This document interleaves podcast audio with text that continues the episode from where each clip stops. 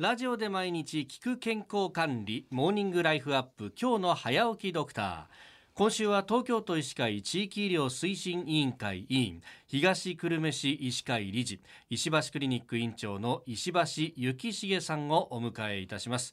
今週は新型コロナウイルスの感染拡大で注目されたものの今更聞くに聞けなかったさまざまな医療体制医療分野のエッセンシャルワーカーと。という方々について今一度教えていただこうと思っております。石橋先生おはようございます。おはようございます。おはようございます。よろしくお願いします。さああの日ごとにいろいろテーマ分けて聞きたいと思うんですが今日は保健所について、はい、これもコロナでいっぱい名前を聞きましたけれども。そうですね。ね、はい、保健所っていうものはどういうこう役割を担うために設置されたものああの保健所の本来の役目っていうんですかね、えー、一番は地域の人々の健康を守る。そして、えー、公衆衛生ですね、はい、えー、地域の衛生状態をきちっと管理をしながら見ていくというそういう組織ですね。はい、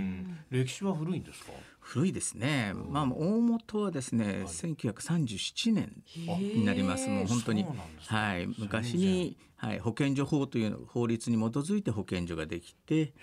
そしてまあ今は地域保健法というのに基づいて保健所が運用されていると。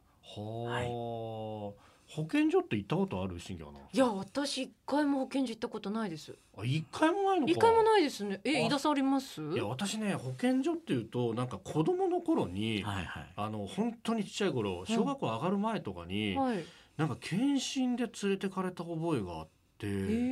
そう。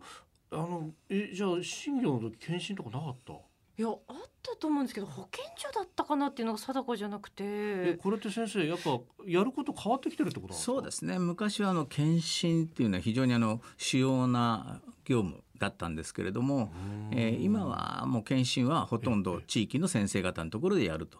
いうのが中心ですね。地域の先生方クリニックとかそうですね。開業の先生が多いですね。はい、今そうあ確かにうちの子供も確かに検診って保健所じゃなかったかもしれない、ね、そうですね。もう30年ぐらい前になるんですけど私保健所にいたんですけどそうなんですか、はい。まあ、その頃はもう本当に結核検診とかですね。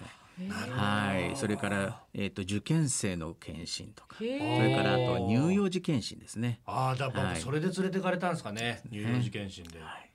あの保健所の方々っていうのはあのどういった人たちなんでしょうか？はい、あのまあ所長は医師ということになっておりますけれども、ね、はい、えー、そこの下にですね保健師だとか、はい、えー、食品衛生の方々とかですね、はい、レントゲンの技師さんだとかですね、本当にたくさんの職種の方が、えー、一緒にされてますね。何年くらい勤めてらっしゃるんですか？まあ、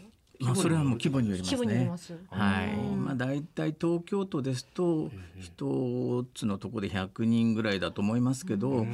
すいません、まだそこ、そこまでは、あの、私の あの。範囲ではないのでよくわからないですけど、はい、でも今はねそのコロナ対応もあって、かなりこの保健所の人たちが逼迫してるとか疲弊してるというふうに言われますよね。ねはい、もう本当にあのまあ、24時間とは言いませんけれども、連絡も来ますし患者さんをどこへどう送るかとかですね。その検査をするそれから、えー、入院をさせるというような時に、手配をするのでそこにそうですね。もう夜8時9時とかまでは必ず張り付いていないといけないし最初の頃はねもう、えー、家に帰れなかったというようなお話も聞いてますけど、はい。それこそなんか会社でこう発症した人がいるとその人の席の周りとかこう消毒作業とかも保健所の方々がやってるって伺いましたけど、そうですね。あのどこにどのように広がっていくかというそういう追跡調査をしないといけないのででそれを先に広げていかないというのが、まあ、公衆衛生の重要な仕事役割ですのでそういう意味では保健所っていうのは実際に現場にも出るし、はい、それから、えー、電話でそういう応対を受けながら手配をするというような作業もですね本当にあの大変なお仕事ですね。はい、そうですよね。えー、石橋クリニック院長の石橋幸重さんにお話を伺っております。えー、先生、明日もよろしくお願いします。はい、よろしくお願いします。